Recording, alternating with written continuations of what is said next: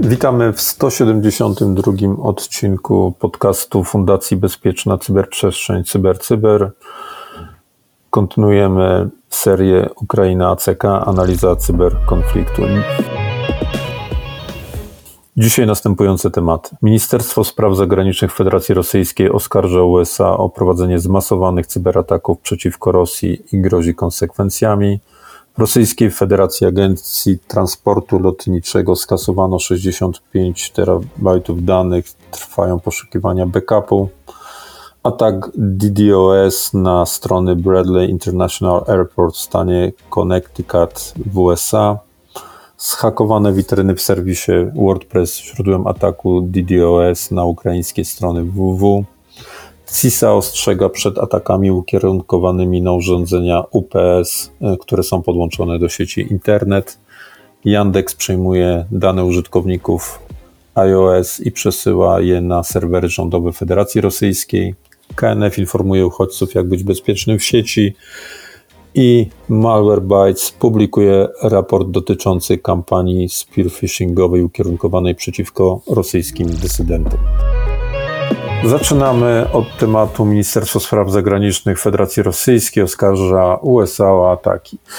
E, no, rzeczywiście pojawiła się e, wczoraj taka informacja oficjalna e, na temat tego, że takie ataki na cyberprzestrzeń rosyjską, tak to nazwijmy, są stale prowadzone, są masowe ataki i teraz właściwie to należałoby się tylko zastanowić, bo nie wiem, czy jest sens wchodzić w treść dokładnie tych e, informacji, dlatego że no, w moim odczuciu ma ona charakter e, no, takiego połączenia informacji, które rzeczywiście mają miejsce, o których informujemy w naszych kolejnych odcinkach podcastu i tego, co w warstwie dezinformacyjnej, warstwie propagandowej bym właściwie nazwał, to Federacja Rosyjska chce osiągnąć, czyli no w mojej ocenie przede wszystkim w tej chwili chce mieć stabilny przekaz e, do obywateli swojego kraju na temat tego, co się e,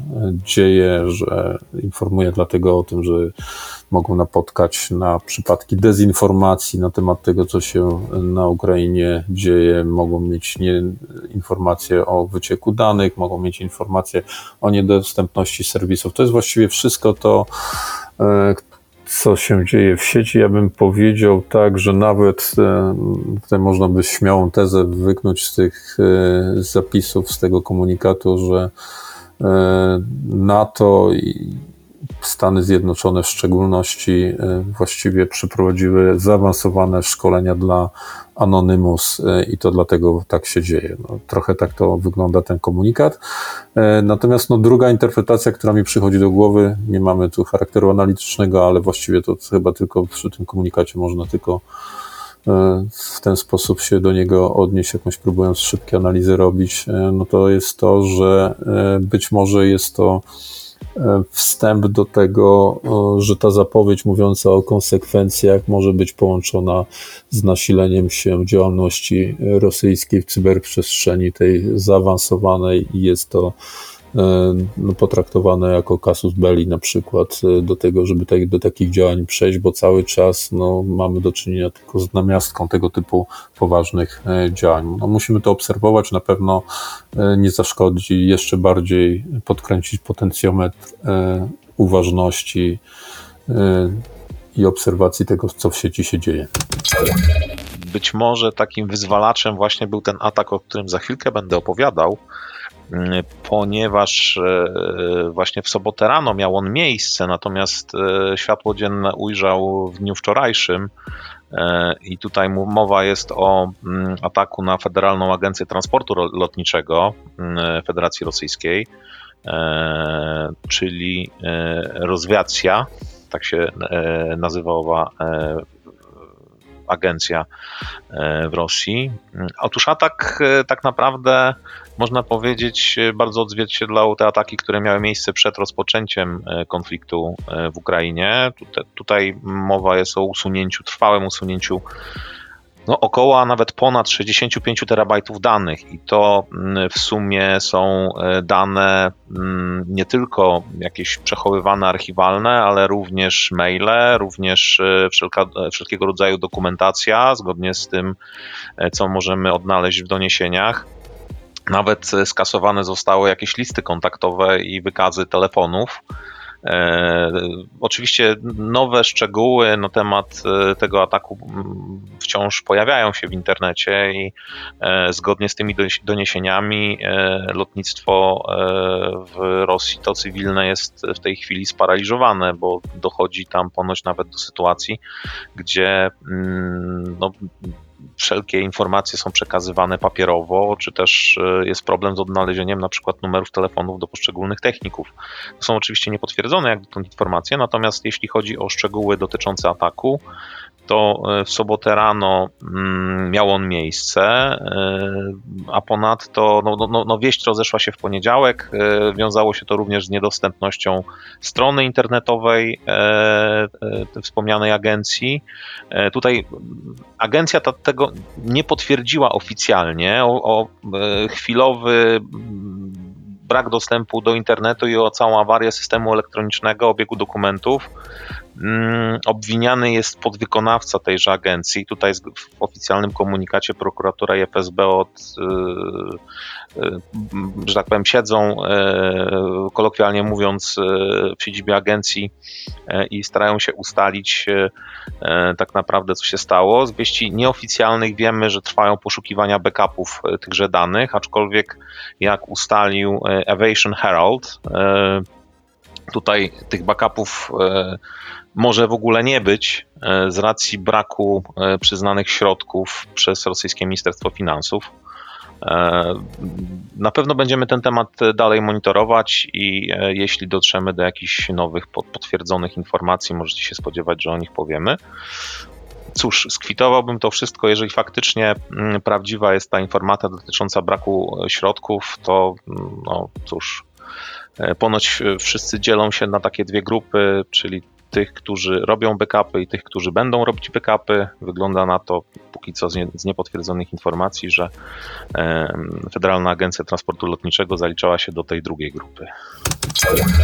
E, dalej informacje z sektora lotniczego, aczkolwiek w odróżnieniu do tego, o czym opowiadał Piotr, e, czyli ataku poważnego, no, mamy atak e, jakkolwiek by to nie brzmiało, nie do końca jakby poważne w tym kontekście, y, że nie powodujący żadnych realnych, poważnych, y, negatywnych skutków, dlatego że mówimy tutaj o ataku y, na stronę Bradley International Airport i to był atak klasy DDoS E, natomiast no, informujemy o nim dlatego, że e, jakby próbujemy tutaj wyłapywać wszystkie sytuacje, nie tylko te, do których najczęściej pewnie informujemy o atakach na różne instytucje i podmioty Federacji Rosyjskiej, ale również te, które są jakąś formą odpowiedzi w pierwszej fazie tego e, konfliktu, to Takich odpowiedzi, bym powiedział, było niewiele, ale one teraz coraz częściej się pojawiają, czyli te grupy, które można było nazwać odpowiednikami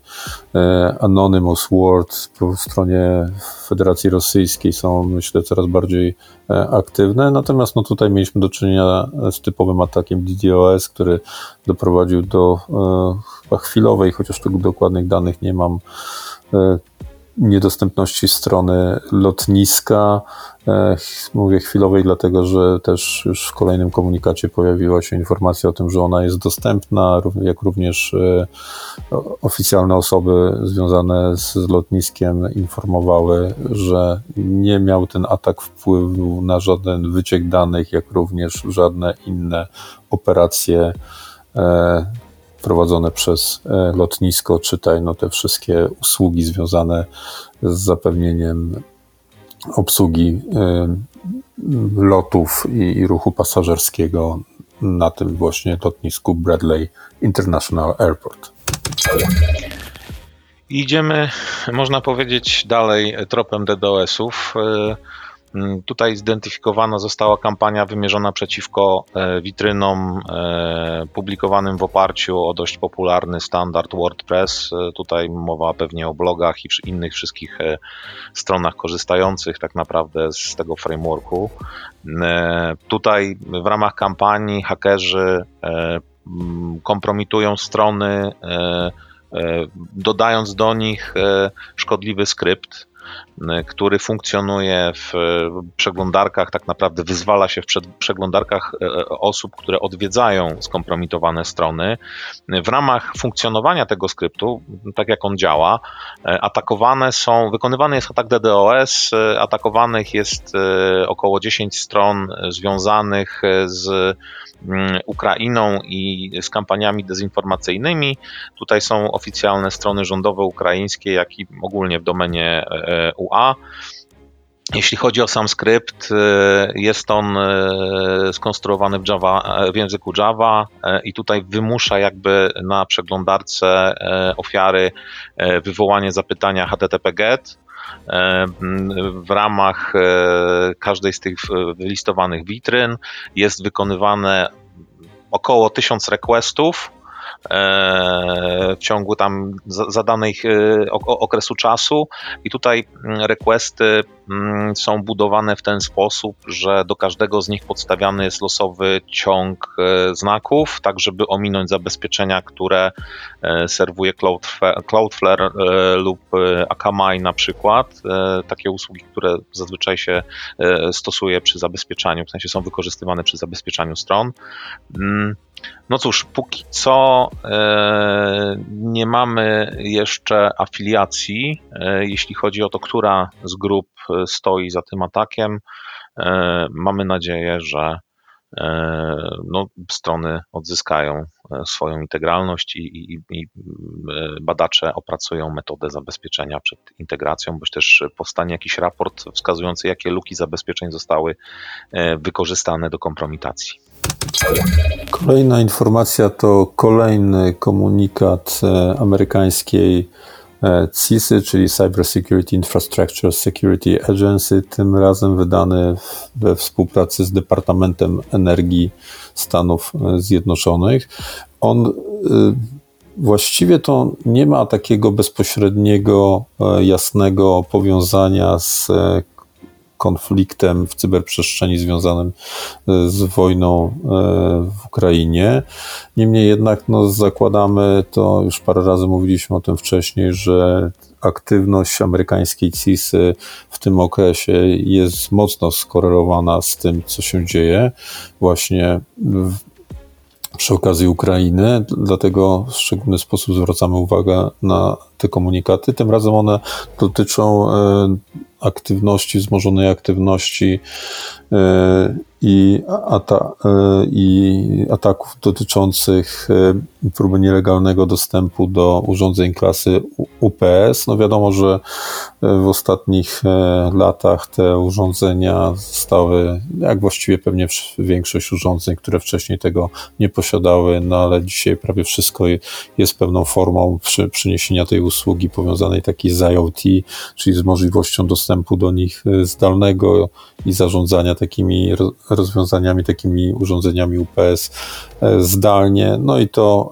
e, no, tworzy ten nowy, nowy wektor e, ataku, nową to się mówi też mądrze, po powierzchnię ataku, więc zwracamy na to uwagę. Jeżeli posiadacie takie urządzenia, CISA amerykańska przy tej okazji wydała również takie zalecenia, co robić. To, to nie są skomplikowane zalecenia, możemy tutaj szybko im Wam przedstawić e, właściwie, co należałoby robić, czyli jeżeli już najlepiej odłączyć, tak? Jeżeli nie ma takiej potrzeby, najlepiej odłączyć od in- internetu, jeżeli to jest tylko powiązane z wygodą i ciekawością tego, żeby sobie korzystać z tego w sposób łatwy, to na pewno nie jest to moment, w którym to jest najistotniejsze, natomiast jeśli z jakichś powodów to musi być podłączone i zarządzanie przez internet musi się odbywać, no to tutaj e, CISA zwraca uwagę na takie rzeczy jak odpowiednie zabezpieczenie poprzez dostęp VPN-owy, czy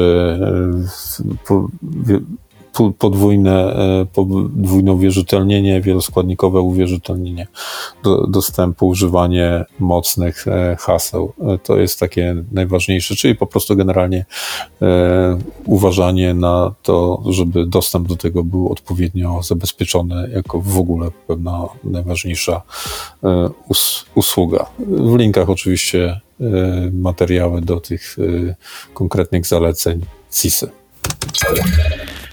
Kolejną informacją, którą chcielibyśmy Wam przedstawić, to tak naprawdę raport, który ukazał się w dniu wczorajszym w Financial Times. Tutaj jakby mm, u podstaw tej całej wiadomości jest badacz Zach Edwards, który mm, odkrył, iż narzędzia deweloperskie e, wyprodukowane przez rosyjskiego Google'a, e, czyli firmę Yandex, e, zawierają w sobie kod, tak naprawdę, który przesyła metadane z wszystkich innych aplikacji, które zostały stworzone przy pomocy tych narzędzi deweloperskich, tudzież przez na przykład Yandex API Appmetrica, czyli przez te aplikacje, które wykorzystują to API. Metadane są przesyłane na serwery w Federacji Rosyjskiej, prawdopodobnie rządowe serwery, ponieważ firma Yandex praktycznie jest bardzo ściśle związana z Kremlem i tutaj e, również poprzez prawne regulacje e, funkcjonujące w Rosji e, tego typu dane są przesyłane do Federacji Rosyjskiej w sensie e, Kreml ma do nich dostęp. Mm, tutaj e, sprawa dotyczy nie tylko e, iOS-a, owszem, w przypadku iOS-a to był jakby pierwszy sygnał. Tutaj raport dotyczy w pierwszej kolejności systemów iOS, ale również dotyczy to Google Play i telefonów opartych o Androida. Mm, jeśli chodzi o same kontrowersje, ogólnie dane tego typu, metadane są zbierane praktycznie przez wszystkich deweloperów i tutaj no, nie jest to jakby tajemnica, ponieważ w oparciu o właśnie te dane e, wyświetlają nam się na telefonach sprofilowane pod nas reklamy, tak na dobrą sprawę. Natomiast w kontekście konfliktu w Ukrainie, no tutaj pojawią, pojawiają się tak naprawdę mm, obawy i wątpliwości, iż te dane mogą zostać wykorzystane do celów szpiegowskich, tak? do, do, czy też do e, pozyskiwania informacji, czy to białego wywiadu nawet. Jeśli chodzi o e, sam, samą e, tę sprawę, to dalsze badania są w tej chwili w toku. Financial Times zatrudnił czterech niezależnych ekspertów w celu przeprowadzenia testów, które mają faktycznie zweryfikować i potwierdzić te doniesienia.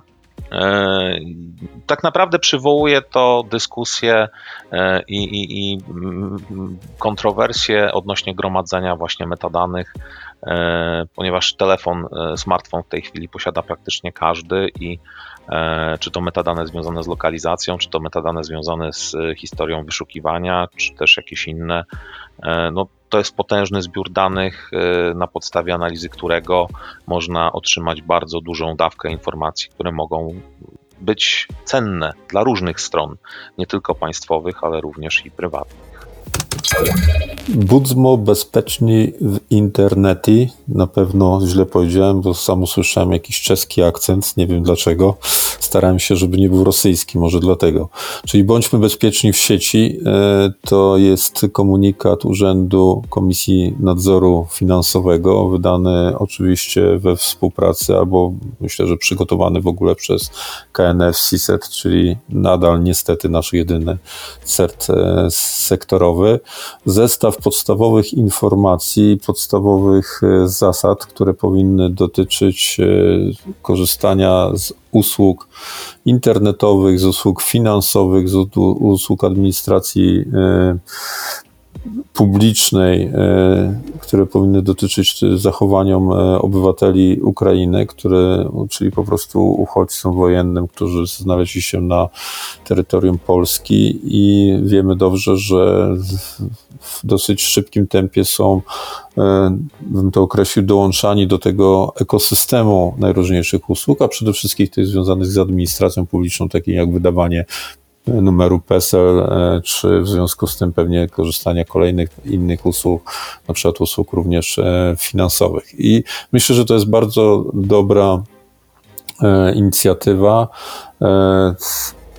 ponieważ no, o ile pewnie wiele z tych rzeczy już nam jest znana, no to nie zawsze musi być znana tym, którzy dołączają do tego systemu, a przy okazji też jest okazja do tego, żeby poinformować o e, pewnych e, szczególnych zagrożeniach związanymi, związanych na przykład z tymi, jakie są w tej chwili narracje phishingowe, e, związane z próbą wyłudzania pieniędzy i tutaj na przykład no, rekomendacja numer dwa mówi o tym, że nie musisz nic płacić, chcąc zacząć e, pracować, tak? Więc e, tak jak mówię, jest to skierowane do e, obywateli Ukrainy. Warto tę informację dystrybuować. Ja właśnie robię w tej chwili retweeta, zachęcam ale tak naprawdę może warto takiego mniej wirtualnego retweeta robić, czyli jeżeli w waszym otoczeniu macie styczność z osobami, które są z Ukrainy i które zaczynają korzystać z tych e, usług, no to to jest dobry moment do tego, żeby e, ich poinformować o tym, że takie zasady powinny tym wszystkim ich aktywnościom towarzyszyć. I to tyle w 172 odcinku Cyber Cyber Ukraina ACK. Bądźcie bezpieczni, e, słuchajcie nas w kolejnych dniach. E, Do usłyszenia. Piotr Kępski, Dziękuję ślicznie. Mirosław Maj, cześć.